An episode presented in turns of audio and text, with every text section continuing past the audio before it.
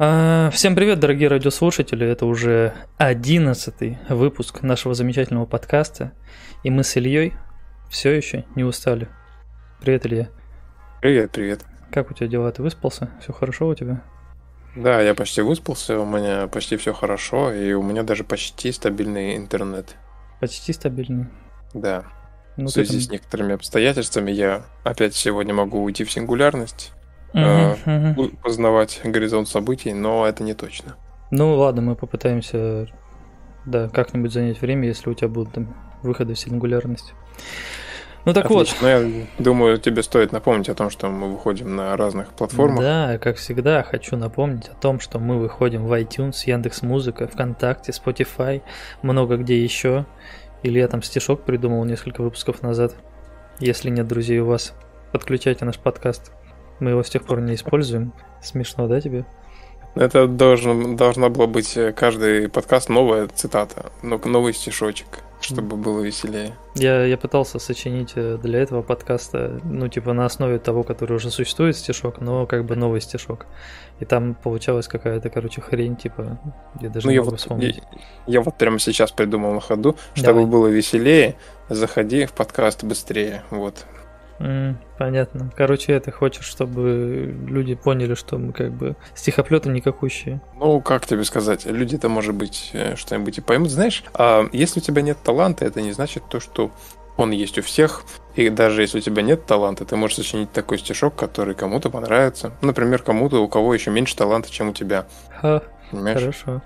Угу, Все относительно. Угу, угу, действительно. Теория относительности, Матью. Да. Ну и что, расскажи, как ты опять в деревню-то попал?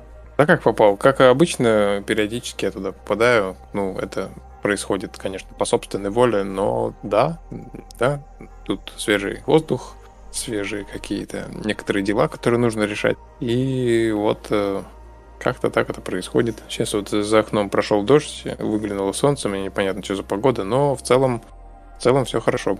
А тебе где больше нравится разрабатывать, в деревне или в городе? Мне разрабатывать нравится в городе. Почему? Ну, потому что я там предоставлен полностью сам себе, у меня там есть стабильное подключение к интернет. У, к, интернет, к сети интернет, наверное, правильно говорить, да? Угу. Вот, и, ну, собственно, это, по сути, моя квартира, мой офис для работы. А тут э, это скорее так, знаешь, компьютер, к которому я иногда могу подойти. Тебя кто-то возможно, отвлекает? Ну, здесь же, я же приезжаю, это не это, не просто так это, а по делам. А, деловой. Вот. Там человек в чате спрашивает. Привет, ребят, так игру, если куплю, играть можно? Нужно, Мы разрешаем. Мы Нужно разрешаем. Играть. Да. Игра полностью рабочая, да, там еще не хватает, не хватает механик всех, но игра полностью рабочая. Играть можно, там уже есть что делать. Причем уже, по-моему, до самого релиза есть чем заняться в игре на самом деле. Там на самом деле ты вот так сказал, что вот механик не хватает всех, но по факту э, это вот мы сейчас сидим и понимаем, то, что там не хватает механик, но для игрока, который только купил игру, э, мы, я тебе скажу так, э, как тебе, Иван, Иван, Иван, Иван. Короче, геймплей часов на 15-20 тебе точно там будет. Э, это если ты просто, ну, типа, там, не знаешь, чем заняться, потому что Игра, в принципе, тебе на первые несколько часов точно дает вообще чем заняться. Там есть много разных активностей. А уже дальше игрок все-таки сам придумывает, чем ему заниматься. Если он хочет, он может э, пойти и очень долго фармить, э, ковырять руду, там, не знаю, выносить пиратов э, и строить собственный завод, например, по производству чего-либо.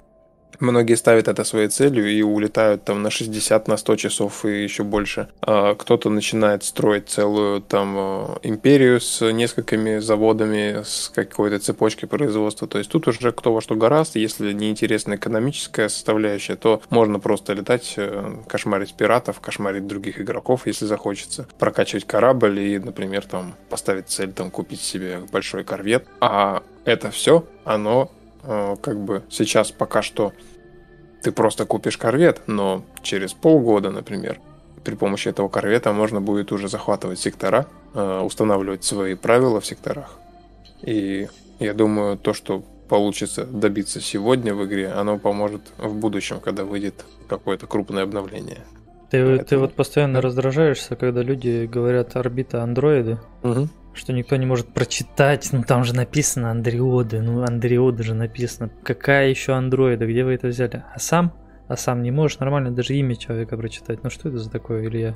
Его зовут Эвер, Эвер, Коркскрю. А, Эвер. Sorry, sorry. Прошу прощения. Его, я, кстати, не раздражаюсь. Я не раздражаюсь. Да, я помню твою тираду, когда ты там мы тут такие тупые сидим, кекаем с того, что орбита андроида. А-а-а. Что это было? Это же, ну, это же раздражение было с пудов. Я запомнил. Я, я не помню, я, я не помню. помню. Я это, ты, когда ты монтировал сейчас... подкаст, все помню. Ты, возможно, тоже шизофреник, как и я. Возможно, не знаю, всякое возможно, да. А что это, скажи мне, трейлер Матрицы посмотрел? Да, я посмотрел, правда, с телефона, э, но, в принципе, я думаю, это не сильно критично. Э, ну, я, я не знаю, что тут сказать. Я как-то не знаю. Я думаю, что Киану мог бы хотя бы побриться перед очередной ролью. Потому что в последнее время, если я смотрю фильм с Киану Ривзом, он там, в принципе, одинаковый. То есть это просто Киану Ривз. Это не персонаж фильма, а это именно вот взрослый дяденька Киану, добрый, хороший. Знаешь, э, если, если послушать людей, которые вот такие типа кинокритики или еще что-нибудь вроде этого, в основном все как бы так и говорят про Киану, что ну это Киану, ну типа, знаешь, он всегда был просто Киану, он не отличался там какими-то актерскими способностями или типа того, что это просто актер, который играет примерно себя во всех фильмах, короче. Поэтому, ну, мне кажется, да. это неудивительно. Да и, возможно, как бы Лана Вачовски так и хотела, чтобы это был Киану Ривз, который Джон Уик, который... Как его там зовут? Ты говоришь? Нео. Томас Андерсон. А, или... Как он это? Ну, Всем этот... Привет. Слушай, в Киберпанке я не знаю, как его зовут. Да, привет, привет, Сергей Ко. Спасибо за донат 500 рублей. Да, oh. на, на наши благие дела, на подкаст в одной студии. Да, кстати, это, если кто-то хочет, чтобы мы с Ильей провели офлайн подкаст, ну офлайн для нас, но онлайн для вас, именно чтобы мы сидели в одной студии с микрофончиками, в наушничках, смотрели друг на друга и нежно улыбались, да, то вот там полосочка на донаты есть, это легко можно устроить. В общем, да, именно, скажем так, ваша финансовая поддержка обеспечит офлайн подкаст. Так о чем мы там? А, так вот, да, я сам-то посмотрел тот же трейлер, и ты знаешь, я его пересмотрел. Ну, не буду врать, но раз, наверное, 12 я его посмотрел. У меня, кстати, как голос нормальный? Да. А то у меня такое ощущение, что нос прям за заложенный, короче. Я, походу, простудился. Ну так вот, я его, да, раз 12 пересмотрел и всякие там детали подметил и так далее. Я как бы сам вообще поклонник, на самом деле, Матрицы как таковой. И да, ну я как бы поклонник Матрицы вообще, скажем, всей вселенной, то есть не только кино, да, вселенной Матрицы, но и в том числе и аниме. А я не читал каких-то там рассказов по Матрице или еще что-нибудь вроде этого, но я наслышан на по поводу того, кто вообще Матрицей вдохновлялся, да, как она переменила там индустрию, чем сама Матрица вдохновлялась. Ты, например, смотрел э, аниме «Призрак в доспехах»? Нет, я не смотрел, но я в курсе, да, что вдохновение было тоже от э, аниме, фильмов. Да и как бы по самой матрице это тоже отчасти заметно на самом деле. Да, «Призрак в доспехах» это, конечно, да, тоже топовая вещь. Всем, кто не смотрел, советую посмотреть, но будьте готовы к тому, что это довольно медлительное произведение, такое размеренное, растянутое и так далее, что... А, да, художник самого аниме, он как бы рассчитывал именно на то, что ты должен прочувствовать весь этот город, да, город будущего, именно через видеоряд, не столько через там подачу сюжета, сколько именно через видеопроизведение. Но суть не, не в этом. Я, в общем, посмотрел трейлер, и меня, несмотря на то, что я прям, смотря трейлер, понимал, что это вообще не Матрица, что это не то, что мы ожидаем от Матрицы, мне трейлер понравился. Мне понравилась и музыка, и картинка, и спецэффекты, и как-то... Да, это, скажем, я уже видел шутку на тему того, что Лоуренс Фишборн, э, смотря трейлер, подумал, ну да, ну да, пошел я нахер, знаешь, вот эта тема, когда вместо, вместо Морфеуса, ну, в смысле, вместо него взяли на роль Морфеуса другого актера. Но суть не в этом. Суть в том, что мне все равно интересно, что это будет за произведение. Даже если это будет совсем другое произведение, которое только отсылается к Матрице, мне все равно хочется это посмотреть. Кстати, а вот интересно, какая причина, почему его не взяли? Типа он слишком старый или он, или он там обнаглел с бюджетом, с этим, мне с гонораром? Кажется, мне кажется. Ты, кстати, это, скажи, мне много вообще про Матрицу смотришь каких-либо там видео или еще что-нибудь вроде этого? Периодически было в свое время, когда я прям вообще фанател от этой серии. Я бывало... У меня был период, когда я в течение месяца пересматривал все три части через, через день. То есть я прям... Я настолько зафанател, что я каждый вечер почти садился и смотрел. Мне очень нравилось. Я не знаю, что это было. Вот. И был момент, когда я там смотрел и про альтернативные, там, как на самом деле задумывался сценарий, там всякая такая штука. Но непосредственно про там именно актеров, про то, как это все делалось, честно говоря, не сильно как-то вдавался в подробности. Чисто больше интересовался самой вселенной. Угу. Так это, это я к чему вообще спрашиваю? Есть такой канал в Ютубе, ЧБУ называется. А, угу. И там есть видео, даже, по-моему, не одно, а несколько видео, посвященных Матрице, и в том числе обсуждение того, кто такой Морфеус, да, кто такой агент Смит и так далее, и так далее. И вот там поднимается такая тема, что возможно, возможно, Морфеус это на самом деле программа, которая mm-hmm. как раз-таки создана для того, чтобы найти избранного и направить его по этому пути, чтобы зациклить создание матрицы. То есть, по сути, цикл должен повторяться снова и снова и снова, и Морфеус — это программа, которая именно должна подтолкнуть избранного к этому. Вот, и типа, ну я предположу, что возможно это как раз типа новый цикл и новый Морфеус и так далее, и так далее. Но мы как бы на самом деле всех этих тем не знаем, может быть он и не будет Морфеусом в фильме, может он будет кем-то другим. А по поводу там цвета кора, да, что люди очень сильно расстроились, типа где, где зеленый цвет, что это за дела, тоже есть такое, знаешь, предположение, что... Ты помнишь, чем закончился третий фильм? Ну что там, Нео, значит, э, подключился к Матрице, что-то так, как-то да, там, короче, они там пришли к примирению с машинами. Да, он подключился к головному компьютеру, да, который управляет всей матрицей, и как mm-hmm. бы этот компьютер помог ему одолеть Смита, который заполонил вообще всю матрицу своими клонами. И да, получается, Смит был уничтожен, Нео как бы умер, создалась, запустился новый цикл матрицы, и ты помнишь, там цветокоррекция какая была? Именно в конце фильма. То есть весь фильм, когда мы находились в матрице, все было зеленое, да, с зеленым таким оттенком. Но в конце фильма, когда Пифи разговаривает там с девочкой, с этой, с индуской, да, да. цветокор другой, там все такое яркое, насыщенное, красивое, да, как бы хэппи несмотря mm-hmm. на то, что и Тринити умерла, и, и Нео умер, да, но тем не менее все такое яркое и красивое. И вот мы сейчас в этом трейлере увидели по сути, ту же самую картинку, именно тот самый цветокор, который был в конце третьего фильма. Да, есть, скорее возможно... всего, это просто новый цикл, потому да. что и Тринити жива, и Киану, и... Да, я его назвал Киану, а не Томас Андерсон. Вот, поэтому вполне может быть. Причем там, скорее всего, может, знаешь, как это, как там архитектор говорил, сначала я создал для вас там идеальный мир, в котором, значит, нет ни войн, там, ни крови, ничего, и как бы этот, это, это, этот мир прожил недолго. Да, утопия не сработала, люди не позволили утопии прожить. Да, интересно теперь, что там сейчас. Ну, будем посмотреть, что фильм выходит в декабре. Я думаю, что надо будет обязательно сходить на него и глянуть.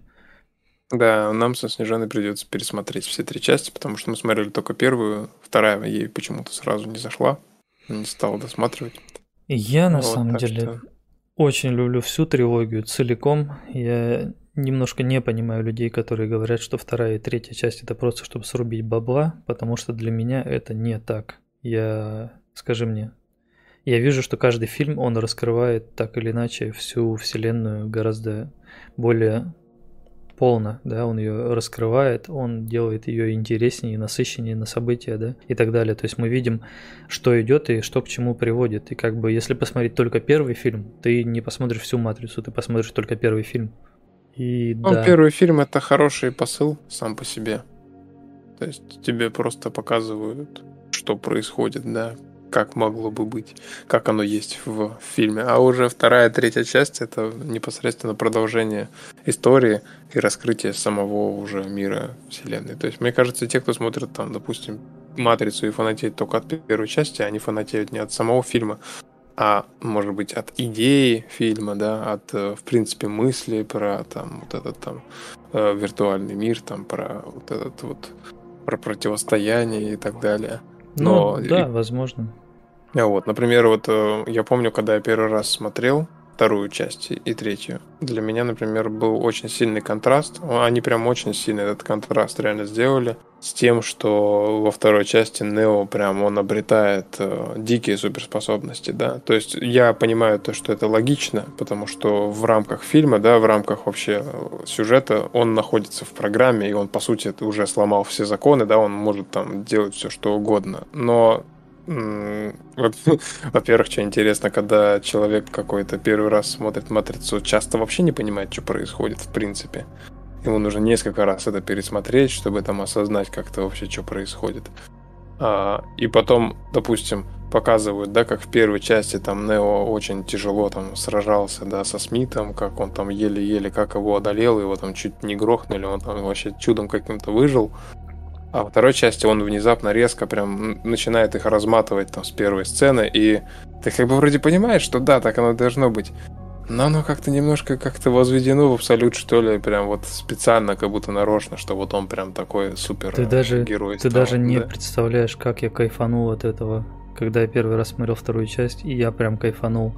Вот когда именно я смотрел все фильмы три подряд, да, когда первый фильм заканчивается, да, ты видишь, как ему с трудом, да, все это далось, и потом ты запускаешь второй фильм, и буквально самое начало, и там вот эта драка, сколько там, три агента было вокруг него, Угу. Он их просто метелит, как этих, как детишек, и я прям такое наслаждение испытывал в этот момент. То есть это, знаешь, это как становление личности, короче. То есть типа, что ты видел, через что он прошел, и когда он метелит их с такой легкостью, у меня прям это, скажем, я эйфорию испытал в этот момент, реально. Да, но вот э, для некоторых людей есть обратный эффект. Они такие смотрят и не понимают, что за дичь, почему так, и, и вообще как-то все это тупо получается.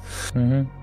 Вот, и поэтому я думаю, тоже отчасти из-за этого у второй, третьей части много хейтеров из-за того, что она прям... Она, понимаешь, она по сути логична максимально. Она правильно все там сделана. Но выглядит она слишком, типа, для некоторых людей пафосно, что ли. Или типа того. На самом деле, да, ребят, э, я вам советую пересмотреть трилогию Матрицы всю целиком. Даже если она вам не нравится, смотрите ее. Плюс, э, если у вас нет отвращения к аниме, посмотрите обязательно э, аниматрицу, а именно историю одного парня. Посмотрите. Э, что я там тебе еще говорил, советовал? А второй Ренессанс, обе части. Там еще была история про корабль, я забыл, как он называется. Что-то там с Осирисом я связано.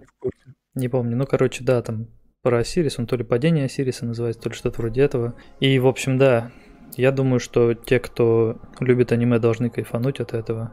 И потом, после того, как вы все это посмотрите, обязательно зайдите на канал ЧБУ и посмотрите там именно разборы каких-то да, идей фильма. Не, не в другом порядке. Ну, а... Ну, мне, кстати, не, не очень не сильно нравится, когда берут какой-то фильм, условно, матрицу, по поводу нее очень много в Ютубе, да, тоже в рекомендациях, типа, что вот там э, теория на самом деле, что происходит, или там как на самом деле задумывали там сценарий Вачовски. Я как-то наоборот люблю, знаешь, придерживаться того, что они все-таки вот сняли, да, и как они сами говорят, вот что мы сняли, то мы и планировали, и не выдумывать там Нет, там другая тема. Варианты. Там не то, что он там типа рассказывает, что как там планировался сюжет или еще что-нибудь вроде этого, а он на основе того, что в фильме уже есть, делает именно свой разбор того, как он себе это видит. И как бы Чувак очень интересно рассказывает. Поэтому просто советую посмотреть это как отдельное произведение, да, то есть вот, этот, э, э, вот это эссе про матрицу посмотреть как отдельное произведение. Ну, я, по-моему, смотрел вот именно про Морфеуса. Там еще была какая-то метафора, что типа Морфеус, Морфий, типа там э, Морф, это же это сон, типа. Мор- Морфей, это вообще Морфей. Морфей, Морфей, да, который типа там пробуждает от сна, что ли, или типа того. Или наоборот помню, вводит в сон.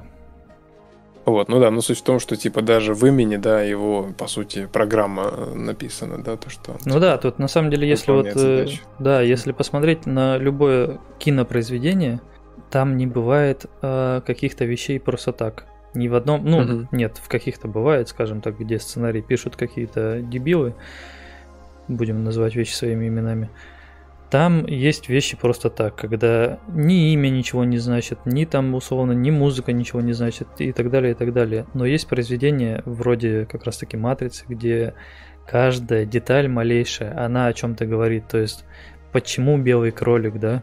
почему зеркало, почему там, не знаю, те же самые там таблетки синие, красные, почему а, Морфеуса зовут Морфеус, да, и так далее, и так далее. То есть там фильм, он наполнен таким огромным количеством деталей, каждая из которых не просто так в фильме находится. И угу. поэтому, как бы, ну, нельзя говорить, что ну, люди все показали в кино. Ты же многих этих отсылок не знаешь, ты их не понимаешь. Ты не понимаешь, что означают те или иные имена и так далее. То есть даже вот этот э, трейлер, да, который э, вчера вышел, там же играла песня, старая-старая песня еще 60-х годов. А песня, знаешь, как называется? Как? Белый кролик. Эта песня полностью о, скажи мне, Алисе в Зазеркалье. Она, кроме того, что называется «Белый кролик», там еще и в песне в самой поются а, строчки, так или иначе отсылающие к Алисе в Зазеркалье, и это напрямую пересекается с кадрами в трейлере. То есть, если условно брать и разбирать по строчкам, да, что происходит в песне и что происходит в, да, в самом ролике, то можно найти полностью стопроцентное пересечение между словами и действиями. Поэтому в матрице все точно так же. Каждое слово, каждое действие, каждое имя и, возможно, даже музыка, они напрямую о чем-то говорят. Ну да, мы уже здесь задержались. Да, есть такое. Там, собственно, ребята в чате спрашивают, например, Серега 27 Рус пишет, как там продвигаются дела с багами, все, все пофиксили. А Маншер Тайшин спрашивает, как дела, что нового? Че, расскажи, над чем работаешь, что пофиксил, что сделал нового? Да, собственно, сейчас э, как раз работа идет над фиксами багов, так же, как я уже говорил в прошлый раз, э, работа идет над э, VFX, э, некоторые эффекты дорабатываю, улучшаю, и параллельно продумываю систему с прогрузкой ресурсов окружения. То есть, если коротко, сейчас очень неудобно в проекте устроена именно разработка новых локаций каких-то. Если я хочу добавить в секторе какое-то живописное место, мне очень неудобно, да, там примерить, посмотреть, как оно смотрится, передвинуть, поставить, потому что часть игры процедурно прогружается, часть игры статично сохранена в ресурсах где-то. И у меня есть мысль сделать таким образом, чтобы вообще я мог, например, взять отдельно вообще в движке приготовить какую-то часть игрового мира, например, там какой-то метеорит или там расколотую планету или все что угодно, и чтобы я мог ее поместить в игру,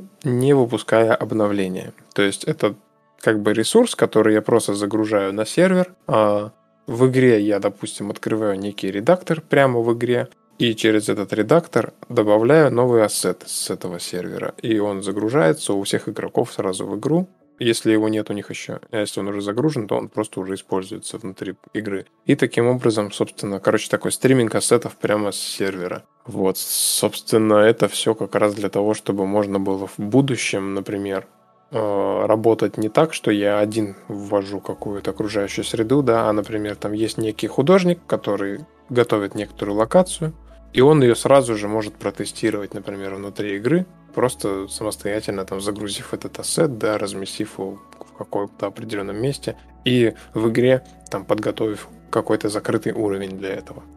Вот такая вот штука у меня есть в планах. Я вот сейчас ее как бы рассматриваю с разных сторон, прикидываю, как это лучше сделать, и, возможно, тоже к этому приступлю, потому что у нас сейчас есть большой пробел именно в плане локаций, в плане разнообразия какого-то контента на локациях. И вот именно пришел я к этому за счет того, что я уже сделал механику по э, установке освещения, установке там яркости или наоборот темноты в секторе, да, когда там тени настраиваются и так далее. Все это сейчас можно в реальном времени настроить, не загружая обновления. Вот. И я вот хочу прийти к тому, чтобы, в принципе, всю окружающую обстановку можно было редактировать без вот этих вот каких-то больших патчей и так далее. Угу. То есть ты, по сути, упрощаешь работу для себя на будущее, работу для, для кого-то да. еще на будущее.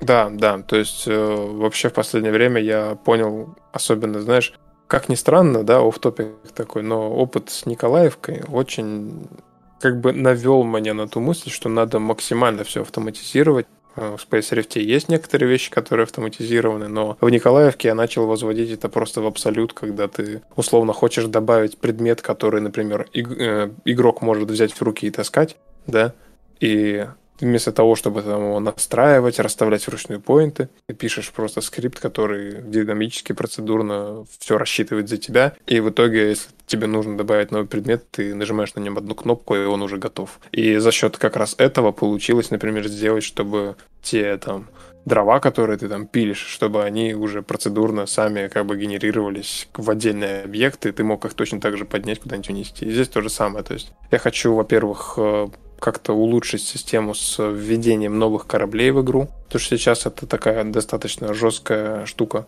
И во всех вообще направлениях нужно к этому стремиться.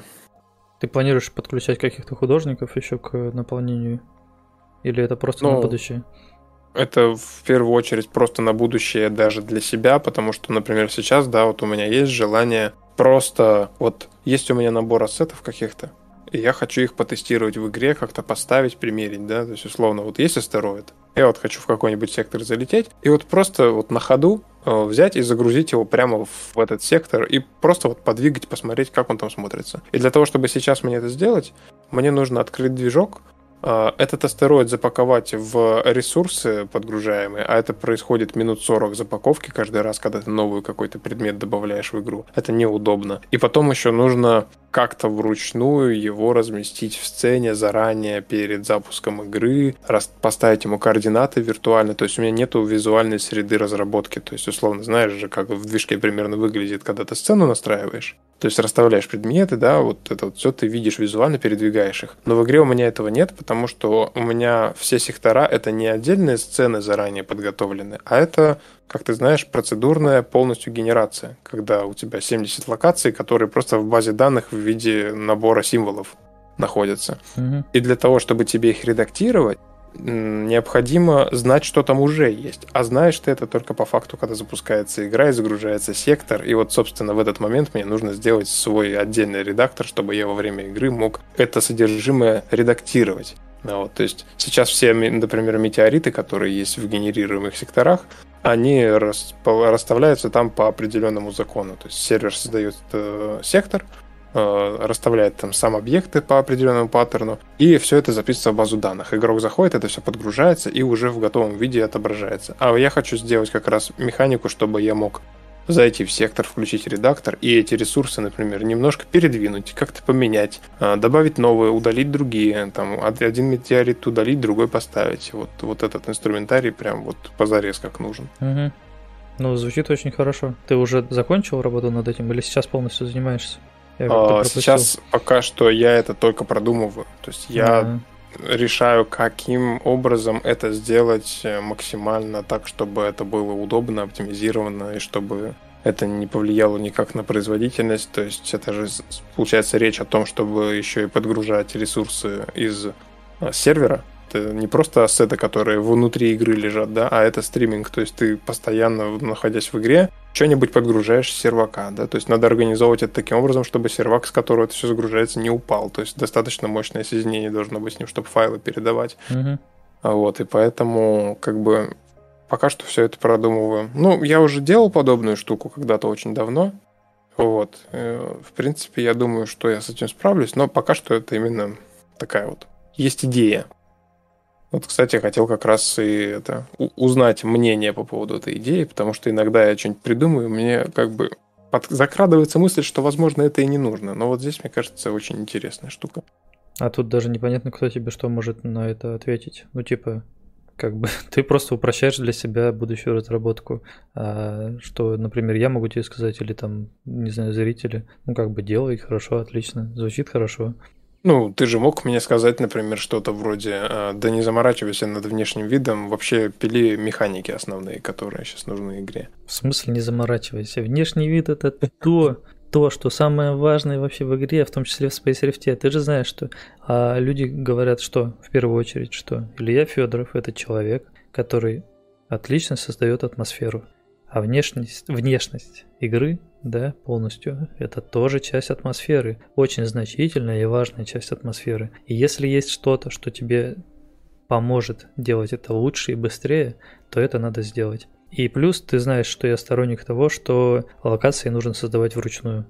То есть я понимаю, да. что когда разработчик маленький, да, когда это инди-команда, а процедурная генерация это наше все, да, условно. Мы можем отдать на откуп процедурной генерации много чего и должны быть счастливы, потому что это вообще возможно создавать, да, такие вещи. Но я как э, человек, которому нравится именно художественное, да, какое-то наполнение, во-первых, художественное, во-вторых, наполнение в плане работы с механиками. Я очень ценю, когда все расставляется ручками. То есть я, например, недавно обдумывал по поводу механики именно перестрелок между игроками, да, когда вот они воюют друг с другом, что угу было бы неплохо, если бы в некоторых локациях, как бы локация тебя принуждала облетать какие-то препятствия во время боя.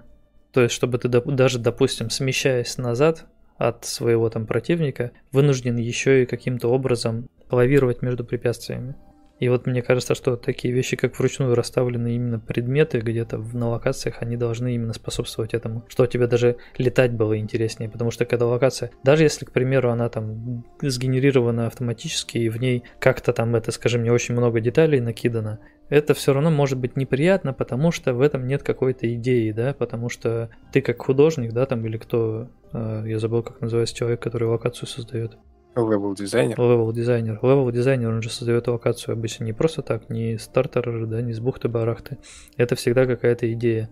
Типа вот здесь, например, там игроку должно что-то помешать, вот здесь он, к примеру, ускорится, а вот здесь ему нужно будет увернуться и так далее, а вот здесь удобный подход там, к воротам, например. Если это продумано, если это сделано по уму, это всегда хорошо.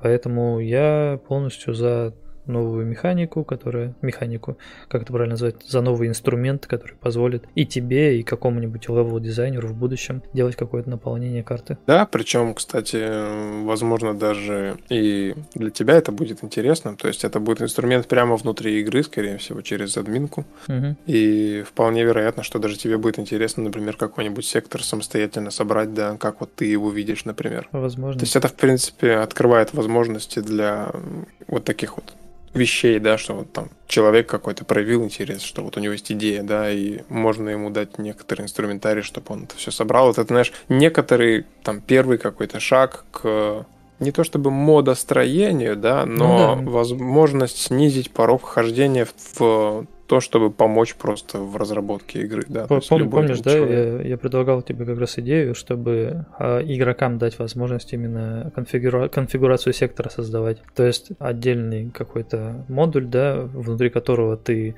создаешь сектор, его там испытываешь туда-сюда, и потом условно он у тебя находится где-то в черновиках, его там могут uh-huh. зайти, например, админы или разработчики или кто угодно, там, да, подтестить, поставить ему оценку, или и если оценок будет много, то в следующий раз, когда будут генерироваться новые сектора, среди них сгенерируется и сектор, созданный человеком, да? да? То есть это же тоже, по сути, может потом превратиться именно в такую систему модов, правильно?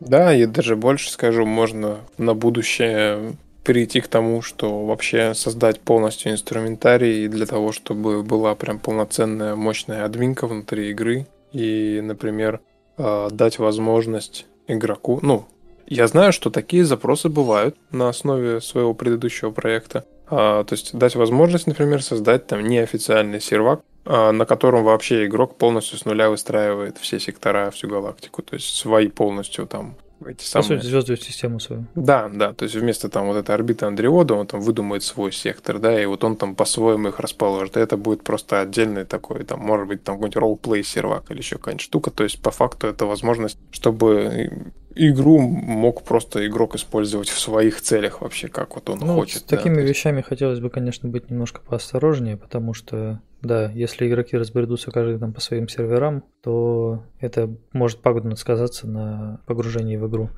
Потому что один ну, будет это, играть здесь, уже... будет играть здесь.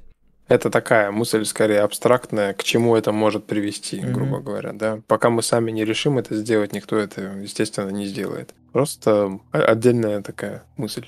Это же третьего дня э, Electronic Arts представили там трейлер-то нового Battlefield, помнишь? Battlefield 2042, mm-hmm. он, по-моему, называется, или как-то так. И вот там они как раз э, хвалились своей новой системой, что в 2042 можно будет самому создавать режимы игры. Вот там будут солдаты условно из там Второй мировой, из Первой мировой будут солдаты из Battlefield 4, солдаты из э, Bad Company и солдаты из 2042. И ну и не только солдаты, и техника, да, будет вся из старых игр. И ты сможешь, короче, на основе этого создавать собственные режимы, там, например, я не знаю, там, современные солдаты против полчищ солдатов Второй мировой, и они там сражаются за что-то, там, не знаю, за точки или еще что-нибудь такое. То есть, типа, например, там 10 человек против 60 на карте, но эти с современным оружием, а эти со старым. И оно как бы, по идее, это звучит прикольно, но когда заходишь в Battlefield, в современный, да, там и в Battlefield 1 заходишь, и в уже старичка там Battlefield 4, тебе зачастую очень сложно найти сервера, на которых есть люди, на которых интересно играть. А если людям дать возможность каждому создавать какие-то свои собственные там режимы, то есть варик, что они все разбредутся по своим просто сервакам, и здесь будет 4 человека сидеть, там 3. А человек, который новый в игру зашел и хочет какое-то удовольствие получить, он просто ему не с кем играть. Ну, опять же, это же, видишь, этот расчет скорее на то, что когда-нибудь игра станет условно популярной и будет не 15 человек, да, на сервере, а условно полторы тысячи, да. И как сейчас там происходит с GTA 5, насколько я знаю, там очень много всяких серваков отдельных, которые там уже полностью там какие-то сообщества содержат просто. И там играют отдельно там игроки какие-то со своими там правилами. Ну, будем честными, вот, в GTA 5 там, говорил. наверное, миллионы людей играют одновременно. Даже сейчас, да? спустя да. столько лет. Но у меня, скажем мне, на основе этой идеи возникла схожая идея о том, чтобы на эти серваки можно было переходить через условно кротовые норы или еще что-нибудь вроде этого. Кстати, это интересная задумка, да. То есть ты как угу. бы как бы именно в другую э, там звездную систему прыгаешь, и там уже угу. другие правила там физики, не знаю, там что-нибудь еще такое. И ты напрямую можешь, э, скажем, мне ресурсы перетаскивать из одной звездной системы в другую и так далее. Что-нибудь такое, короче. Забавная штука, на самом деле, да. Но это уже мы ушли далеко mm-hmm, в дебри, mm-hmm, на самом деле. Обычно. Это такая такая тема, да, то есть оно может и быть, и не быть. Сейчас нас кто-нибудь послушает, потом через год спросит, а где вот это вот вы обещали? А мы тут просто, знаешь, поболтали, знаешь, и забыли. Да. Как, как это называется? Софистика? Я не помню, ладно, не буду врать, короче. Когда просто разговор ради разговора, знаешь, какой-то мысленный эксперимент, который ни к чему не приводит. Да, ну вот у меня, у меня брательник э, любит таким заниматься, знаешь, у него на каждую э, какую-нибудь механику сразу миллион идей, и он такой, а можно, можно вот так, можно вот так. Я говорю, так, можно, но зачем? Это, это, это все на самом деле как бы классно, да, когда у тебя такие, ну, идеи целая куча. Было бы неплохо, если бы у тебя еще и на эти идеи была команда, да, которая сможет это все воплощать в жизнь. Зенгрим пишет, это подкаст называется. Да, привет, Зен. Угу, угу. Да, мы как тут на там? подкасте, поэтому как бы можно поболтать о чем угодно. Как там Зен твой завал а, разгребаешь потихоньку, а то прям пропал. У него там какие-то проблемки на куча работы свалилась. Аж как-то теперь сочувствую, переживаю, потому что у меня ровно такая же ситуация была недавно, да и продолжается, в принципе, до сих пор. Ну ладно, ты куча работает, не проблема, это возможность. Да, наверное, но не всегда это прикольно. Mm-hmm. Вот. Ну, в общем-то, в общем-то, да. Что тут недавно Влад Сплит, да, игру заходил потестить в очередной раз. Он же очень редкий, да, гость? Ну, он, скажем так, заходит примерно раз в квартал, наверное, да. Э, Причем в этот раз он как-то сам с таким напором, что, мол, типа, я периодически захожу к нему на стримы, ну, там по Star Citizen, еще по каким-то играм, и просто пишу, типа, привет, приятного стрима. И он каждый раз спрашивает, типа, когда к вам можно зайти, там, что-нибудь новое потестить, посмотреть. То есть он именно просто вот заходит в игру, показать своей аудитории, что вот есть такая игра, она разрабатывается. Сам я, конечно же, в нее играть не буду, но, в принципе, возможно, вам понравится. Mm-hmm. Потому что как бы еще, э, я думаю, на релизе наступит момент, когда он зайдет и именно поиграет в игру. Но сейчас просто как бы вот так вот ознакомительные такие стримы у него происходят. Вот, и да, вот он, когда видит, что что-то крупное вышло, он всегда так это радуется достаточно, так это искренне, надеюсь. Вот, и приходит посмотреть, что там как. Э, поломать там что-нибудь, как он любит говорить, э, я сломал игру. Mm-hmm. Ну и вот, собственно, последнее обновление, которое вышло еще в начале месяца, в начале августа. Он все хотел зайти потестить, а я ему все время говорил, типа, давай чуть попозже, давай чуть попозже. Я там еще багфикс не залил. вот, и в итоге я вот пока пропадал, смотрю, а он запланировал уже стрим на... Когда это был, там, позавчера, по-моему, или два дня назад. Ну, где-то там. Вот, я уже думаю, ну ладно, что будет, что будет. В принципе, даже у него достаточно неплохо этот стрим прошел. Он там пиратскую базу попытался размотать, и в целом как-то динамичненько достаточно все было относительно предыдущих стримов. Угу. По-моему, даже не сильно много всего сломалось. Он там даже умудрился накопить на там Раптор, поменять корабль. Вот, ну, и в принципе, как бы и сам сплит подметил то, что как бы очень прогресс виден. То есть для человека, который заходит раз в квартал, естественно, разница очень сильно ощущается. Mm-hmm. Мне, например, наоборот, всегда кажется, что вот он сейчас зайдет, да, и ничего новенького не увидит. Но вот тут он зашел, и как-то работать, говорит, поплавнее стало, и картинка значительно лучше, и контента добавилось, то, что он там раньше заходил, там один кокпит на все корабли был, сейчас все равно тоже уже больше разнообразия. И то, что он подметил, разработчики прислушиваются к игрокам, то, что он вспомнил ситуацию, то, что у нас раньше в закрытой версии еще были магистрали, похожие mm-hmm. на магистрали из 4 икса. И когда большое количество людей начали писать то, что магистрали это прям полная хрень, я же в итоге их выпилил из игры, и вот он подметил то, что вот разработчики слушают игроков. Но они на самом деле были бессмысленными, магистрали эти. Они были да, просто ну, как магистрали да. ради магистрали, короче. Оно примерно так и было. Я их на самом деле добавлял не для того, чтобы они были функционально полезны, а чтобы они просто наполняли пустое пространство. Угу. Это я буквально понял, когда я их удалял. Потому что такой сижу, думаю, ну нафига они нужны? А как бы может быть и нужны были бы, если бы сектор, допустим, какой-то был такой, что вот он разделен на 3-4 зоны, и эти зоны друг от друга очень далеко. И ты, например, вместо автопилота садишься в магистрали и полетел. Но это, я так понимаю, тоже не особо прижилось. Так было сделано в X. И, в общем-то, его как-то захейтили за эти магистрали, хотя ну, я так помнишь, не понял, я тебе, что плохого. Я тебе рассказывал э, идею того, как можно сделать магистрали, чтобы в этом был какой-то смысл, да? Что если магистраль у тебя реально привязана к заводам, там, да, и так далее, и ты можешь а, условно проходить по этим магистралям от завода к заводу именно не на, не на автопилоте, а просто ты вылетел, вошел в магистраль, вышел там с другого конца и так далее, как бы условно. Ты, во-первых, находишься mm-hmm. в безопасности, во-вторых, возможно, даже двигаешься быстрее, чем на автопилоте. Но это надо полностью, это вот о чем отсылает нас обратно, назад к тому, чтобы вручную создавать сектор, да, и вот эти магистрали, их бы пришлось именно вручную расставлять входы-выходы возле заводов там и так далее, и так далее. И это бы тогда имело смысл. Это мне сейчас напомнило, да. знаешь, что я тут не так давно а, заказал в одном понтовом ресторане, короче, пиццу с морепродуктами. И когда я открыл коробку и увидел, что на пицце с морепродуктами лежат мидии в панцирях, у меня был только один вопрос. Типа, это что, это понт ради понта? То есть я, когда заказываю пиццу, я хочу вот условно открыть коробку, достать оттуда кусок, засунуть его в рот и съесть. А здесь мне нужно сначала мидии выковырять из панциря, панцирь куда-то убрать, там условно в ту же самую коробку, и потом уже есть пиццу. Зачем это нужно? Это какое-то непонятное действие. Если бы там не было панциря, что пицца бы стала хуже. Ну и, короче, да, и вот это, знаешь, наличие каких-то там вещей, которые просто бессмысленны, но они там есть. Потому и убрали. Да Все. и в целом, на самом деле, потом почитал еще комментарии к этому стриму. И там прям несколько человек отметили то, что, э, мол, круто, э, проект развивается, типа это уже не то, что было там условно год назад. И, в общем-то, хорошо, потому что первые комментарии на первых стримах были по типу неизвестно вообще, доделают ли они это все. И, типа, скорее всего, забросят и все такое. А сейчас, наоборот, пишут, что, типа, офигеть, сколько у разработчиков там мотивации, э, то, что молодцы, что не забрасывают и делают. То есть уже потихоньку начинают люди верить в проект. Они просто там как-то что-то там, что-то там делают. И как после таких э, стримов продажи там что-нибудь поднимаются, не поднимаются? Есть хоть какой-то отклик от народа?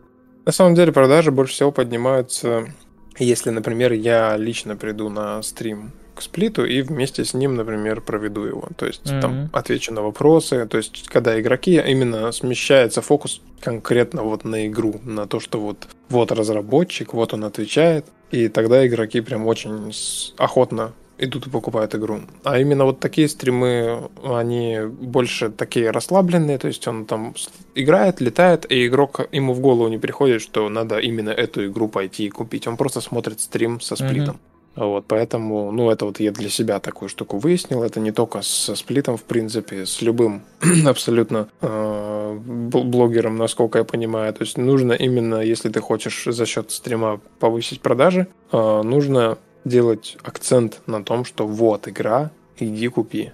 Иначе это не работает никак. Если ты просто будешь ее упоминать хоть где, хоть на ДТФ, хоть на игромании, если в нее просто поиграли на стриме, это уже не совсем то. Надо, чтобы было какое-то вот либо живое общение с разработчиком, либо какая-то очень интересная штука, которая заинтересует именно игрока, чтобы показать какую-то особенность крутую, да, игры, чтобы игрок захотел купить. То есть, по сути, все равно даже на стриме игру надо продавать. Продавать клиенту, так скажем. Бизнесовая часть подкаста началась. Кстати, как думаешь, э, кому-нибудь было бы интересно, если бы мы пригласили стримера на подкаст, чтобы он рассказал о своих впечатлениях, о идеях, как он вообще к игре там относится и так далее, и так далее. Просто обсудить ну, игру там, вот, если честно, у меня есть такая мысль, я периодически почти предлагаю тебе это сделать, но потом меня просто отталкивает та мысль о том, что у нас условно говоря, гораздо интереснее, если мы придем к сплиту, да, потому Не, что у понятно. него мы можем онлайн 100 человек. Мы можем это совместить, мы можем как бы и сами сходить к сплиту, и чтобы он к нам пришел в разные дни там условно, да. Ну просто, что если мы к нему придем, это будет больше из разряда, что мы рассказываем ему про игру, а здесь именно скорее больше интересно спросить про игру, да как ты относишься, какие есть идеи, может быть, какие-нибудь пожелания есть и так далее. То есть это по сути, разговор со стримером это как бы разговор напрямую с игроком. Я не думаю, что стоит каждого игрока, да, приглашать на подкаст и спрашивать, как ты относишься к игре.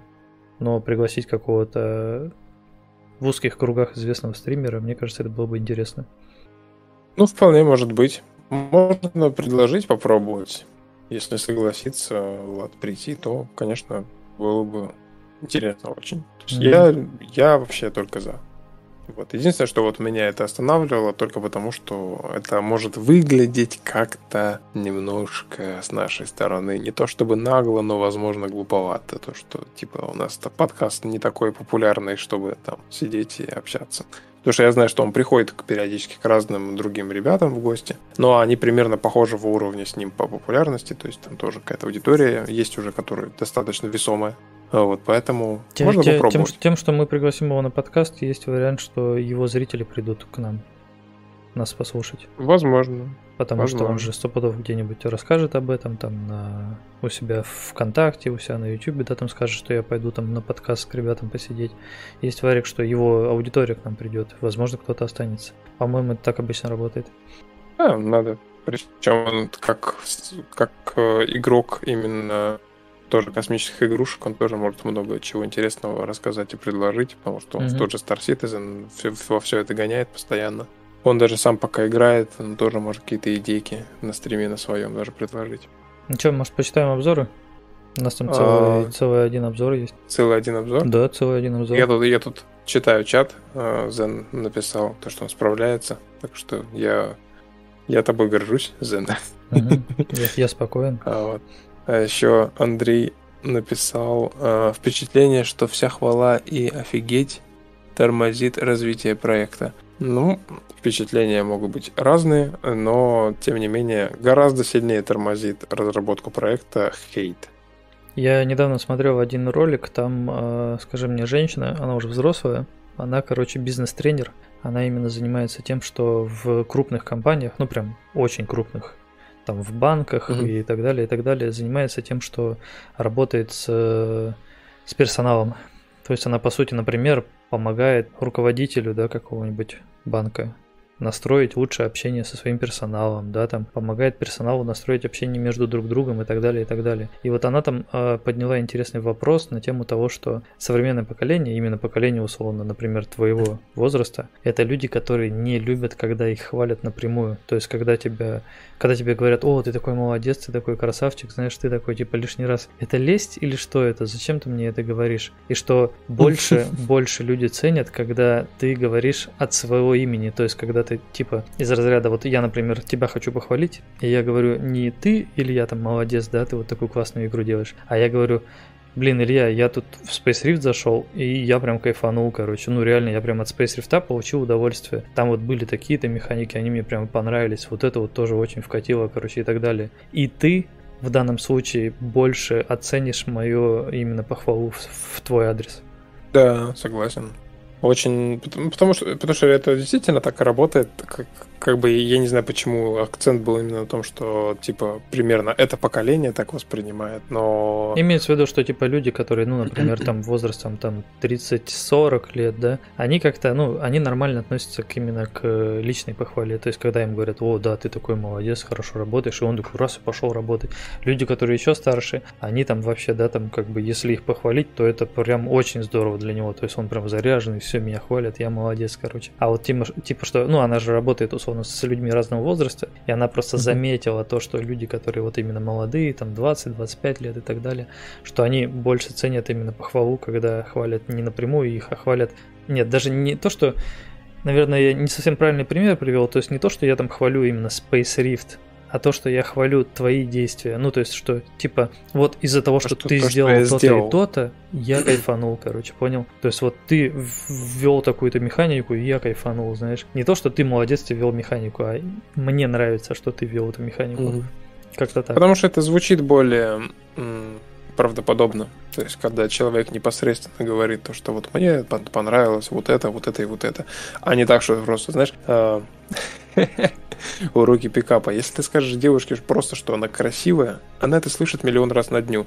И для нее это не комплимент. Но если ты сделаешь акцент на то, что у нее офигительный маникюр, Uh-huh, uh-huh. ей это гораздо сильнее понравится. Uh-huh. Вот и здесь такая же ситуация. То есть, когда тебе конкретно говорят, что именно подверглось оценке и что именно положительно было оценено, скажем так, а, тебе становится гораздо приятнее, чем когда тебе просто говорят абстрактно, что «Ой, ты такой молодец, такой гений». У меня есть некоторые э, близкие там, друзья, родственники, которые мне могут сказать, что типа «Ой, да ты вообще красавчик». И я уже сижу такой «Ну, ну, наверное, да». И как-то сидишь, mm-hmm, немножко от этих слов как-то уже передергивает, потому что как-то это звучит так очень наигранно, как будто тебе просто это специально, знаешь, там сказали, чтобы сказать. Угу. Он Зен пишет, от своего имени звучит более искренне, типа молодец, суховато, звучит как пунктик. Ну типа да, что да. Это вот о чем мы говорили, по-моему, на прошлом подкасте, что типа вот ты сказал, блин, я такой токсичный в последнее время, наверное, мне стоит там как бы быть немножко помягче и так далее. Но твоя токсичность, она же искренняя. Ты это не придумал. И люди ценят это. То есть они ценят именно то, что ты говоришь от чистого сердца, да, от себя. Не то, что ты там его похвалил, а тебе нравится, ты кайфанул, тебе хорошо. Я что-то хотел еще дополнить. Давай. И вот была мысль в последние минут 10, я не помню, сейчас вот ровно только что забыл, что я хотел сказать. Так что, наверное, перейдем к обзору. Зан пишет, люди ценят твою искреннюю токсичность. Ага. Так, ну что, обзоры, обзоры, целая куча обзоров у нас была за последнюю неделю. Собственно, обзор Игрок по имени Эрин наиграл 8,5 часов и пишет «Отличная игра!» Все. Хороший обзор. Отлично. Мне понравилось. А, была ли, был ли этот обзор полезен? Да, был полезен. Блин, войти, ладно, все. Это у меня почему-то Steam в браузере вышел. Я хотел написать, что был обзор полезен. Что ты на это ответишь? Есть э, как оправдаться перед человеком? Но если бы он подметил, что именно ему понравилось, то, конечно, было бы гораздо приятнее, чем вот это вот это то, о чем похвала. мы сейчас говорили, да, только что? Да, да, да. Я, кстати, вспомнил, о чем я хотел сказать. Э, ты вот когда начал рассказывать про ситуацию с э, вот этой вот женщиной, которая там с разными сотрудниками там общалась, да, и что-то подметила. Я последний заказ, который выполнял на фрилансе, я выполнял его с одними ребятами, и заметил, ну, а они такие очень активные, они сами по себе тоже часто работают с разными людьми, прям, то есть есть заказчики, который просто вот сидит там мужик, да, ему там что-то нужно сделать, и вот он такой просто мужик, который сделал заказ. А есть ребята, которые прям постоянно в контакте с какими-то другими ребятами, они постоянно что-то там в команде мутят, делают, и я, когда с ними работал, для меня было очень необычно то, что они постоянно поддерживают максимально позитивный настрой. То есть, условно, я как бы и раньше с этим сталкивался, но тут прям как-то меня это зацепило, то что, например, у вас там жесткий дедлайн, вы там нифига не успеваете, вы там не спали несколько суток, но каждое твое действие, каждый твой какой-то маленький успех, он сопровождается всегда какими-то подбадривающими репликами. То есть, условно, ты там буквально там какую-то чуть-чуть там сказал, что вот я сделал вот это. И они тебя просто закидывают, что во, молодец, красавчик, все, ништяк, супер, офигительно, там смайлики, вся... То есть, реально, ты знаешь то, что что бы ты не сделал, даже если у тебя что-то плохо получается, тебе все равно скажут, что типа все супер, там продолжай, мы, короче, там в тебя верим. И это офигенно подбадривает тебя, тебя это мотивирует, с этими людьми начинает, ну, становится приятно работать, даже несмотря на то, что ты понимаешь, то, что это просто слова для того, чтобы поддержать это... тебя как э, сотрудника. Это мне сейчас кое-что напомнило. Одновременно целых две вещи, короче, это мне напомнило. Первое это то, что это очень сейчас было похоже на современные игры типа Forza, например. Когда ты заходишь в игру, и что бы ты ни делал, ты за, за все получаешь похвалу. Ты классно дрифтуешь, ты классно там разгоняешься, там бернаут сделал, молодец, вообще прыгнул, красавчик толкнул кого-то, молодец, врезался в этого, скажи мне, в трафик, тоже красавчик, в принципе, чё бы нет-то, когда да. И вот, вот очень на это похоже. И при этом это одновременно похоже еще на одну тему, тоже, кстати, с того же самого ролика, если хочешь, я тебе его скину потом, тоже послушаешь, там интересно есть, что для себя, наверное, подчеркнуть. Там был разговор о том, что, типа, вот люди, да, во время пандемии, многие там сели, условно, на, на удаленную работу, да, те, кто работал раньше в офисе, они как-то стали, им не нравится работа дома, потому что, короче, да, что, что-то пошло не так, скажем. Они не знают, как к этому относиться, и вот как раз э, эта женщина обсуждала феномен того, что ты вроде бы дома, ты вроде бы сидишь там, да, можешь там в трусах сидеть и в пиджаке на какой-нибудь там встрече через Zoom или еще что-нибудь вроде этого, и при этом ты менее доволен своей э, работой. И вот а, они обсуждали такую тему, типа, а как быть более довольным своей работой. Что должен сделать начальник, чтобы его персонал хорошо относился к этому. Потому что, ну, типа, работа так или иначе, это какая-то вещь такая растянутая, когда ты а, долгое время там не получаешь каких-то положительных откликов и так далее, что вот условно для тебя положительный отклик это из разряда там зарплату получил, это положительный отклик. А все остальное, ну как бы оно там происходит и происходит. Ты вот делаешь работу, она долгая, длинная, муторная и, возможно, тебе надоедает. И вот а, там как раз был разговор о том, что к работе надо подходить как к игре. То есть, ну, игра это что в первую очередь? Почему люди любят играть в игру? Потому что игра это то, что дает тебе отклик э, в ту же секунду, условно, когда ты что-то сделал. То есть ты, например, вот отправился на задание, выполнил задание и там сразу же получил награду за это задание. И задание там, условно, длилось 10 минут. То есть ты каждые 10 минут получаешь какой-то положительный отклик. На работе не так. И вот, условно, там был совет о том, что надо выстраивать работу таким образом, чтобы ты получал э, поощрение за каждый этап, да, условно, процесса. Вот тебе нужно там написать да. отчет, но ты не, вот ты пишешь отчет этот, да, он там длинный, муторный и так далее, но ты параллельно отвлекся от отчета, сделал какую-то маленькую вещь, получил за нее условно, ну, то есть ты ее выполнил, и от того, что ты ее выполнил, твой мозг получил позитивный импульс, и ты дальше продолжаешь заниматься, например, отчетом. Ты опять устал, опять сделал что-то параллельное, там, да, выполнил это до конца и опять получил э, удовольствие от того, что ты это выполнил. То есть ты должен разбивать свою работу на какие-то маленькие, маленькие, маленькие вот эти вот мини-задачи. И тогда ты будешь более удовлетворен своей работой. Это, да, мне кажется, что вот то, то, о чем ты говорил, это чем-то похоже на это, когда тебе дали задачу, ты ее выполнил, тебя за это похвалили. Я не говорю, что надо хвалить обязательно за задачу, я говорю о том, что тут больше, наверное, пользы в том, что задача такая, которую можно выполнить довольно быстро. Ну, тут в целом, да, такая ситуация, что ребята просто очень такие, не то чтобы сказать, наверное, искренне, да, но очень позитивные в общении. То есть это, это всегда прикольно. Даже если у тебя что-то не получается, они тебя именно поддерживают. И я бы на самом деле хотел бы как-то к этому стремиться, чтобы у нас в команде начиналась какая-то такая атмосфера, когда все друг друга поддерживают в большей степени. Вот, и поэтому вот эти вот слова, которые там написал Андрей о том, что э, хвала тормозит э, вообще развития. Я с этим не согласен. Я вообще не считаю, что это можно как-то взаимосвязать. То есть, э, как бы, тебя могут похвалить, и ты нифига не сделаешь. Может, наоборот, тебя никто не хвалит, ты пойдешь поработаешь. Абсолютно э, э, вещи, которые друг от друга не зависят, да, скорее тормозит прогресс, просто другой прогресс, который тоже нужно делать. И поэтому, то есть все прекрасно понимают то, что инди-разработка это не full-time разработка, да, 24 на 7 там все сидят и делают один проект, а это означает то, что куча людей работают над сегодня над одним проектом, завтра упал заказ, нужно его выполнить, послезавтра какие-то реальные дела, и это может немножко иногда затягиваться, иногда наоборот ускоряться, потому что там какой-то, не знаю, упал метеорит, и у тебя там вдохновение через край лезет. И как бы это все взаимосвязано всегда. Поэтому, да, бывают такие и паузы небольшие, и наоборот, э, какие-то продуктивные дни. Ну, ты же понимаешь, что если ты хочешь, чтобы в твоем проекте, в твоей команде была такая атмосфера, это должно в первую очередь исходить от тебя как от да. лидера проекта. То есть это в первую очередь да. ты должен задавать эту атмосферу и там условно поощрять людей или еще что-то вроде этого. Разумеется, именно поэтому я и сказал, что я в первую очередь хочу к этому стремиться. То есть это должно сначала пойти от меня, а уже потом от всех остальных. Угу. Так, так что, да. Как, как ты хочешь меня поощрить в итоге?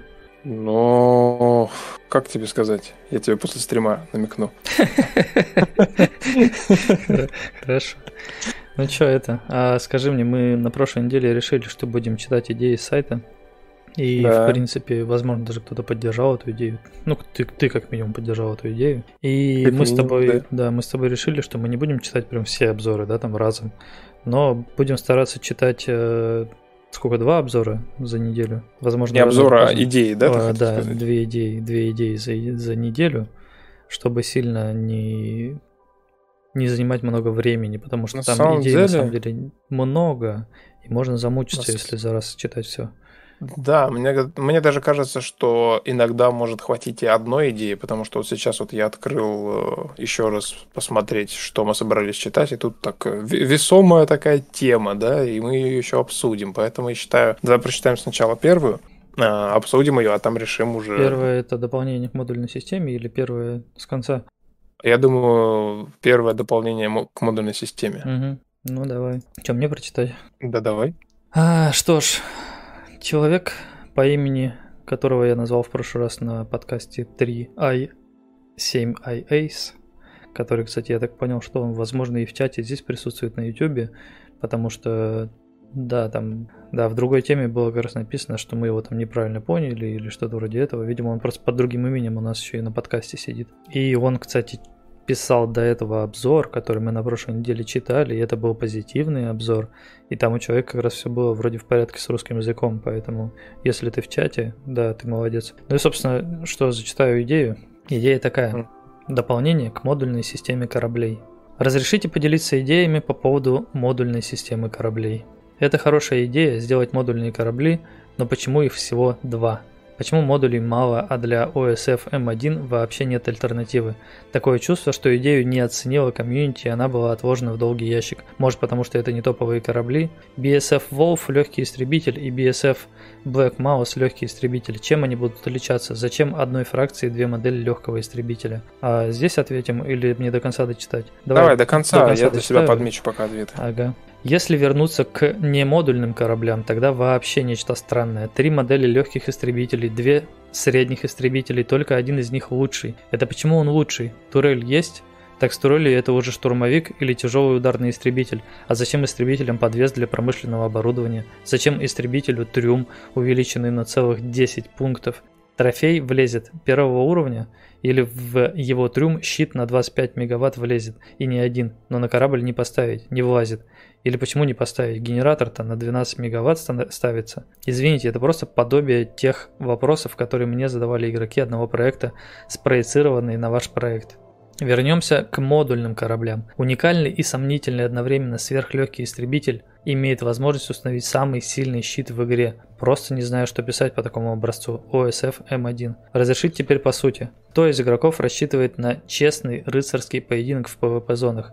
Ответа, я думаю, ждать не нужно. Конечно, отдельным пунктом стоят неадекваты, которые будут заходить в игру с единственной целью троллить слабых. Кто из игроков будет с желанием принимать бой на торговце с превосходящими силами, зная, что страховка на товар больше не работает? Эта группа выберет щиты и скорость. Из вышесказанного можно сделать вывод, что в поздней игре будут востребованы узкоспециализированные модели. Вы сможете обеспечить это, или как в таких случаях происходит, наша игра, что есть, тем и пользуйтесь. Суть моего предложения заключается в том, чтобы игрок мог сложить себе корабль как графически, так и технически. Графически, на примере BSF Wolf, может получиться как минимум три полноценных корабля, не считая вариаций, а вот технический аспект можно доработать. Технические характеристики представленных в игре кораблей – это всего лишь ваши ограничения, не всегда логичные в угоду нек- некому балансу. Баланс вас самих он устраивает – вы угодили потребителю, уверены, что ему нужно именно это, а игрок сам знает, какой корабль для него должен сделать разработчик. Так пусть сам и комплектует свой корабль по своему разумению,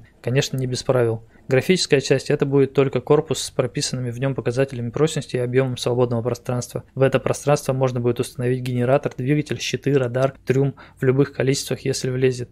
Прописать для оборудования принадлежность к типу размеру банально S, M, L, XL и соответственно для корпуса. Оборудование какого типа размера не более в него можно устанавливать. Далее создать мини-пазл 2D, 3D значения пока не имеет. Это может выглядеть примерно так. Здесь вы видите картинки на стриме. На втором рисунке видно, что трюм типа размера S заменен на щит 1 мегаватт. Соответственно, технически вместимость трюма уменьшается, а мощность щита увеличивается. Главное, чтобы энергии генератора на орудие хватило, или щиты, или двигатель. Если вы сможете это реализовать, то из трех графических моделей BSF Wolf получится добрый десяток кораблей. Разведчики, легкие, средние, тяжелые истребители, торговые фургоны, такси экспресс-доставки, а некто слепит универсал – не будет статичных технических характеристик, ПВП станет не таким предсказуемым, а кому нравится пиратский корвет в корпусе старого урана. Да, я подметил несколько вещей, на которые постараюсь ответить. Что ты в целом-то вообще думаешь по поводу прочитанного? Я во многом с ним согласен. То есть человек довольно рас, раскрыто описал, скажем так, идею и проблему.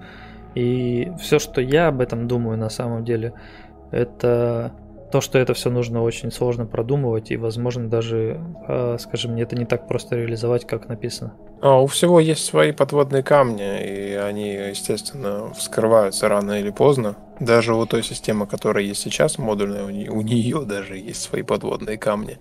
Вот, а, но все-таки давай я, наверное, попробую для начала просто ответить в целом, отреагировать на кое-какие тезисы. Я далеко не все смог уловить, потому что я больше сам воспринимаю как визуал, чем на слух. А, но, тем не менее, тут был вопрос, а, в принципе, почему модульных кораблей так мало, да, почему там у М1 OSF нет альтернативы? Тут э, банально простой ответ, потому что сама по себе модульная система, она, во-первых, не является, скажем так, ключевой особенностью игры, да, не вокруг этой системы крутится, в принципе, геймплей. Есть очень много кораблей, которые задуманы изначально не как модульные, поэтому вся эта штука, как и OSF M1, это все можно сказать, еще в разработке, и еще даже не до конца сформирована вся эта модульная система, потому что многие вещи там пока что не очень корректно работают, и еще будет потом допиливаться очень многое.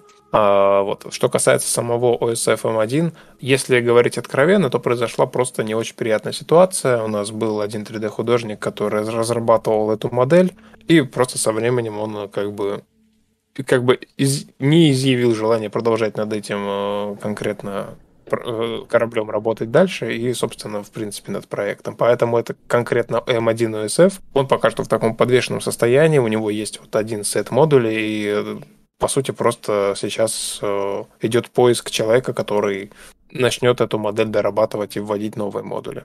Во-вторых, э, был момент, где было написано про то, что на легкий истребитель можно установить самый мощный щит в игре согласен с тем, что это не совсем справедливо, но все-таки справедливости ради стоит отметить, что изначально по концепту всей игры щит 25 мегаватт это самый мощный щит, который можно установить именно на истребителе. В будущем появятся гораздо более мощные щиты на 50, на 100 мегаватт, которые можно будет установить на корветы, на торговые корабли и так далее. То есть Сейчас пока что, да, за счет того, что в принципе в игре нет таких щитов, кажется, что ты там можешь установить щит на истребитель, который на самом деле от торговца.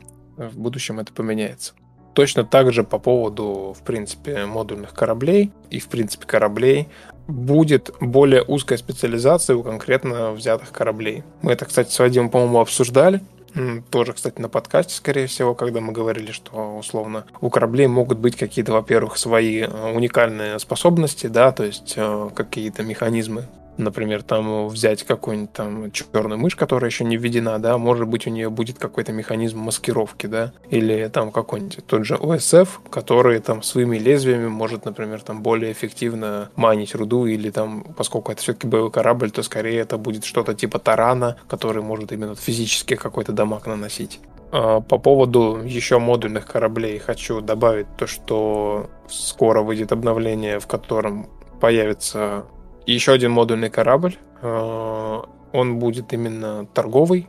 И из него можно будет за счет модулей собрать либо майнинговый корабль, у которого на носу очень много промышленных лазеров, но при этом не сильно большой трюм, либо торговый корабль, у которого побольше трюм, но при этом поменьше орудий. А вот, поэтому как бы тоже модульная система таким образом потихоньку развивается. Ну, собственно, вот, Вадим, может, дополнишь? Да, я еще хочу дополнить, что Возможно, некоторые люди заблуждаются по поводу того, какие корабли сейчас уже есть в игре, потому что все корабли, которые являются не модульными, это все старые корабли. То есть это корабли, которые были изначально в игре еще до того, как появилась вообще идея сделать корабли модульными. Да, и получается, что практически все корабли, которые были введены после появления этой идеи, они были модульными, не считая корвета, и, по-моему, еще какой-то был корабль, не буду врать. А, да? Да, старая моделька у корвета, потому что что, Илья? Потому что новую модельку надо сначала разработать, а корвет люди просили давно. Поэтому сейчас у корвета старая моделька, но когда появится новая модель корвета, либо это будет заменена, либо модель у корвета будет, э, скажем, не две, да, там условно будет, возможно, одна бастионовская, одна орденовская или как-нибудь еще. Возможно, модель корвета, которая сейчас существует, это будет что-то вроде вещи, которые вообще в принципе можно найти только в космосе, к примеру. То есть мы можем ее распихать как пасхалки, да, типа из разряда там полетел в какой-то сектор, где-то в отдалении там что-то сверкнуло, ты туда прилетел и нашел там кусок этого корвета, короче, принес его себе на базу, положил на склад. Потом где-то по другому сектору шарился, там раз опять что-то нашел, короче, принес кусок на склад. Потом этот пазл сложил, и у тебя уже есть в трюме, ну в трюме, блин, на базе припаркованный, короче, свой собственный корвет, просто собранный из кусков, именно как отсылка к старой игре. Это же из старой игры, правильно, корвет? Плюс еще что? Плюс еще был вопрос, зачем одной фракции две модели легкого истребителя. На самом деле, а, у каждой фракции будут свои собственные истребители, легкие, тяжелые, всякие разные, там, да, штурмовики, производственные корабли и так далее. Просто сейчас еще система с фракциями не введена в игру, и она еще по факту не работает. То есть а, фракции есть сейчас номинально, но их нету в игре именно физически. То есть то, что все корабли, например, продаются там на какой-то определенной там торговой зоне, и их все там можно купить, это не говорит о том, что это корабли именно этой фракции. Это просто говорит о том, что их здесь можно купить сейчас. Но когда система с фракциями будет более проработана в игре, она как бы проработана на уровне документов. То есть есть документы, которые уже прописаны о том, какая фракция чем отличается от какой другой фракции, да, какие между ними взаимоотношения и так далее. Тогда, когда это будет в игру введено, все изменится. Изменится и положение кораблей на, в торговых доках, возможно, еще появится отдельный, именно отдельная станция, на которой именно можно купить корабли, только корабли и все, и более ничего, то есть корабли и модули к ним. И у каждой фракции эти доки будут свои собственные.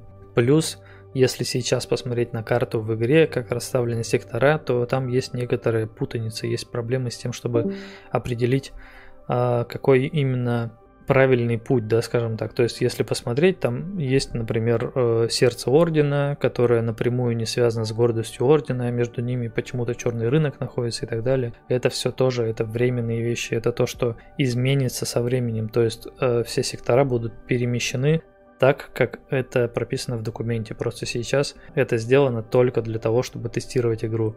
Мы все должны понимать, что игра находится на стадии разработки, делать на это скидку в любом случае. То есть это хорошо, что у, людей есть идеи, хорошо, что есть критика, да, мы к критике так или иначе прислушиваемся. Это был довольно большой текст, очень хорошо сформулированный.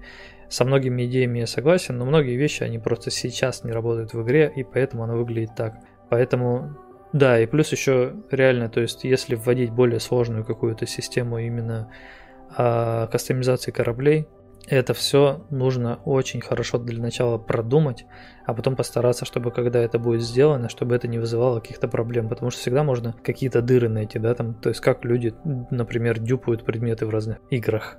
Это просто разработчики оставили дыру. И здесь то же самое. А вдруг окажется дыра, которая там позволяет тебе одновременно ставить два трюма на один корабль или еще что-нибудь вроде этого. Этого нельзя допустить. А чем сложнее система, тем проще допустить ошибку.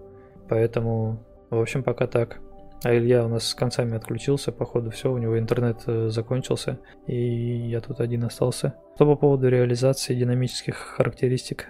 Идея игроку комплектовать корабль под свои нужды, свои мысли. Оно как бы и сейчас с модульной системой по сути так и устроено. То есть корабль отличается от своей же версии с другими крыльями, с другими там, с другим трюмом, с другим двигателем. То есть это получается, что оно уже есть. Просто вы должны понимать, что реально модульная система, она уже по идее сейчас есть зависимость от того, какие модули стоят. То есть, э, ну, Возможно, вы этого не видите, возможно, вы этого не чувствуете, но разница между кораблями есть с разными модулями. Вы еще должны понимать, что модульная система – это не кор игры, это не ее основа. Модульная система – это просто дополнительная вещь. То есть, в первую очередь вообще предполагается, что у вас есть выбор кораблей – что у вас есть там такой корабль, другой корабль, третий корабль, четвертый, и каждый из них это истребитель, и ты сам для себя делаешь выбор, на каком ты хочешь летать. А то, что ты их можешь еще и прокачать под свои нужды, это просто дополнение. То есть не воспринимайте это как, э, я не знаю, там, как модульную систему, где в Форзе, там, что можно двигатель переставить, и все, и у тебя машина уже из одного класса перешла в другой класс. Здесь не об этом речь. Здесь речь о том, что ты просто кастомизируешь корабль условно под себя. То есть есть возможность что-то слегка изменить, но это не значит, что вы получите из одного корабля совсем другой корабль. Тут речь не об этом. Это просто дополнение к игре. Полностью поддерживаю, в общем-то, эту мысль. И сейчас вот э, сижу, читаю, что там в чате происходит. Что-то я хотел еще добавить по поводу модульной системы кораблей. А, то, что вот э, я не знаю, говорил ты или нет, я пропустил очень много, но вот э, в конкретной в этой идее была представлена такая штука, что э, из любого корабля можно сделать любой корабль, по сути. То есть, э, вот, кстати, этот парень, похоже, написал про то, что как вам идея, типа, боевого корвета в корпусе старого урана. То есть он, скорее всего, имел в виду не то, что это используется модель со старой игры, а то, что как вам идея сделать из торгового корабля боевой корабль. И вот мне на самом деле не нравится эта идея. Я считаю, что как раз наоборот, каждый корабль он должен иметь уникальные черты, уникальную фишку, которую ты никак не изменишь, чтобы как раз был смысл покупать разные корабли, чтобы был смысл коллекционировать их, у этого корабля такие характеристики, у этого другие. Этот модульный ты можешь чуть-чуть его поменять, но тем не менее он остается таким кораблем, который он задумал, который, которым он задумывался. Угу. Мне понравилась сама идея разнообразить игру, к примеру, сделать мини-игру на майнинг, это хорошо, а здесь тоже хорошо бы мини-пазл, подумайте, зайдет. Ну, он, он и сейчас есть мини-пазл по факту. То есть у, даже имея сколько там, да там даже не три вариации. Сколько можно деталей поменять на корабле на одном? И детали. Это левое, правое крыло и задняя часть. Это получается, сколько есть вариантов корабля? Если пытаюсь, ну, смотря сколько модулей. Ну, я про то, что, Сейчас допустим, пока что максимум допустим, по два модуля. По два модуля, да, и каждый из них можно поменять. Их получается три, да? Модуля, три умножаем на два, это получается, если, я, если у меня с арифметикой все хорошо, то это как минимум 6 вариаций корабля. Да? То есть это может быть корабль с такими крыльями и таким трюмом, может быть с другими крыльями и другим трюмом, может быть с таким и таким. Возможно, я не прав, возможно там, ну да, наверное, плюс-минус 6 э, вариаций есть. По факту, я думаю, что эта идея по поводу модульности, да, она актуальна, возможно, сейчас, потому что, в принципе, еще игра не готова, да, то есть давайте попробуем все-таки экстраполировать прогресс и представить все-таки, что игра уже доделана, и то, что вот в плане контента есть в ней сейчас, это очень маленький процент от того, что планируется, да, и дело не в том даже, что контент какой-то появится очень не скоро, да, а дело в том, что ввести новый контент не такая большая проблема, то есть ввести там еще с десяток новых счетов или Э, пушек это не проблема, но когда в игре появится побольше именно моделей кораблей различных, то и появится смысл ввести какое-то новое оборудование, все это сбалансировать, плюс ко всему добавить механики, которые запланированы в плане именно кораблей, добавить эти а, уникальные способности у кораблей, и уже тогда все это будет выглядеть совершенно иначе, не так, как сейчас. И я думаю, некоторые вопросы, в принципе, сами собой отпадут. Ну да, я еще хочу дополнить, что а, не надо воспринимать э, количество кораблей модульных сейчас в игре как нашу там лень или нежелание развивать э, именно модульную систему. Дело не в лени или желании. Дело в том, что это все нужно, чтобы кто-то нарисовал, кто-то это все продумал, да, и так далее. То есть каждый из этих кораблей, он имеет свою модульную систему, потому что эти детали, они не универсальные, да, там крылья от одного корабля не подойдут, не подойдут к другому кораблю просто так это нужно все подгонять, подгонять, да. Поэтому каждый из них, он имеет свои, свой собственный набор комплектов. И как бы от этого никуда не уйти. Единственный способ от этого уйти, это сделать именно какие-то вещи полностью универсальные. Это, я думаю, появится позже, да, когда реально, возможно, появится там какая-то кабина, к которой там можно приделать и такие крылья, и сякие крылья и так далее. Но к ней вряд ли будут подходить крылья, которые сейчас есть в игре. Но тем не менее, то есть это не потому, что нам лень или там, я не знаю, мы недооцениваем систему именно создания корабля вручную. Дело в том, что это все нужно, чтобы кто-то нарисовал и кто-то это ввел. Вот в чем проблема в первую очередь. Плюс э, я еще хочу добавить то, что у меня есть такой принцип. Я не хочу, например, вот у меня сейчас есть несколько моделей кораблей, которые до сих пор не введены. И я их не ввожу еще по той причине, что я не хочу делать одинаковые по характеристикам корабли в разных э, шкурках. То есть э, хочется, чтобы действительно ну, как это, знаешь, была игра Half-Life, да? Э, легендарная, так скажем. И вот там есть разное оружие. И абсолютно каждая пушка в этой игре со своей уникальной механикой. То есть угу. есть просто глок, который просто пистолет. Есть револьвер, который, например, имеет механику с прицелом и он уже там мощнее, чем Глок. Есть там ружье, которое может нанести дамаг просто обычным выстрелом, а может там с двух стволов сразу пальнуть и там ваншотнуть какого-нибудь монстра. Есть автомат с подствольным гранатометом, который может просто стрелять и стрелять гранатами. То есть каждая пушка, она абсолютно уникальная. Нету просто двух похожих пушек, которые примерно одинаково работают. Я бы еще привел в пример The Division.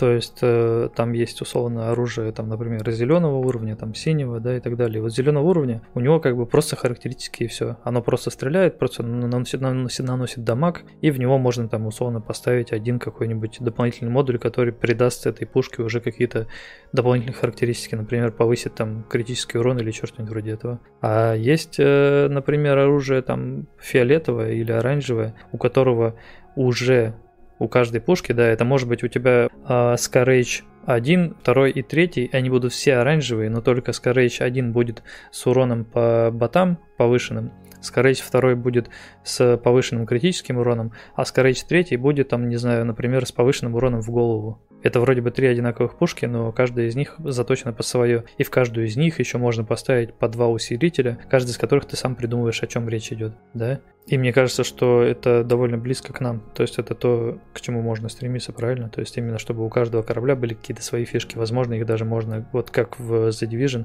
чтобы у тебя был и тот BSL Wolf, и этот BSL Wolf, но они при этом имели какие-то свои собственные фишки.